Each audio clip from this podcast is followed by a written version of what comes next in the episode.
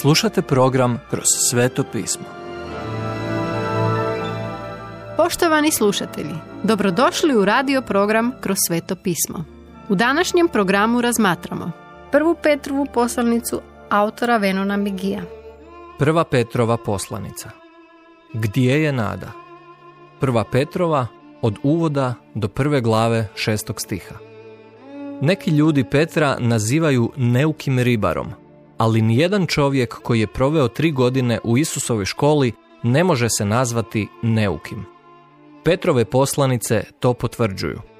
U prvih nekoliko stihova svog pisma on se bavi velikim doktrinama o predznanju, izboru, posvećenju, poslušnosti, Kristovoj krvi, trojstvu, Božjoj milosti, spasenju, otkrivenju, slavi, vjeri i nadi. Petra smo prvi put susreli u evanđeljima, ali od tad se mnogo toga promijenilo. Tada je bio nagao, ali sada je strpljiv. Petljao se i posrtao kad je prvi put susreo Isusa. Sada, desetljećima kasnije, milost je promijenila Petra. Bio je uhićen, zatvoren, prijetilo mu se i shvatio je da će jednog dana i on biti razapet na križu, ali svejedno propovjeda slavi. Govori iz vlastitih iskustava patnje, ali je isticao njihovu slatkoću, kako su učvrstila i ojačala njegovu vjeru. Petar je napisao ova dva pisma između 64. i 67. godine, nakon što je krvavi Neron došao na prijestolje, a progon se tad već širio rimskim carstvom. Petar je ova dva pisma uputio ljudima koji pate. Želio im je ponuditi pravu kršćansku nadu u vremenima kušnje. Petar nas također uči o dijelu Duha Svetoga. Mi smo posvećeni što znači da je naš identitet u Kristu. Duh Sveti je onaj koji je odgovoran za naše novo rođenje i onaj je koji započinje dijelo u našim životima kako bi nas kao kršćane doveo do duhovne zrelosti. Petar piše židovima koji su odgojeni u židovstvu. Poznavali su stari zavjet i razumjeli kako je veliki svećenik na dan pomirenja uzeo krv sa sobom u svetinju nad svetinjama te da je krvlju sedam puta poškropio pomirilište.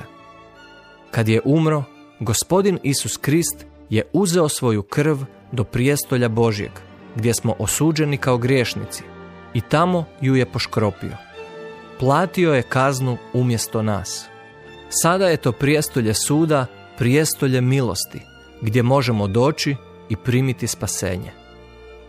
Dok nije objašnjeno značenje Kristove krvi, evanđelje se nije propovjedalo.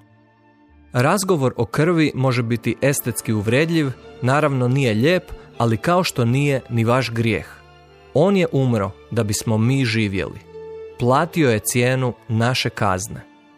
Kad god proučavate Petrovo propovjedanje, vidjet ćete Kristovo uskrsnuće. Bila je to njegova udarna tema na danu duhova i u svim njegovim pismima. Petar ističe, sve što ste danas vidjeli ovdje je zato što se Isus, kojeg ste razapeli, vratio iz mrtvih. A kad piše svoje poslanice, usidri nas u Isusovom uskrsnuću. Bio je tomu svjedok i nikada to nije zaboravio. Petar nam je opisao što je Bog učinio za nas u prošlosti. Sada se prebacuje u budućnost i govori nam o baštini koja je rezervirana za nas na nebu. Zamislite koliko je to obećanje bilo dragocjeno za židovske kršćane koji su bili prisiljeni napustiti svoje domove i koju god njihovu tadašnju imovinu. Sada mogu proslavljati Boga kao oca utjelovljenog sina gospodina Isusa. On je taj koji im daje živu nadu koja nikada neće umrijeti. On je taj koji čuva ovu baštinu za nas, koja nije na zemlji nego na nebu.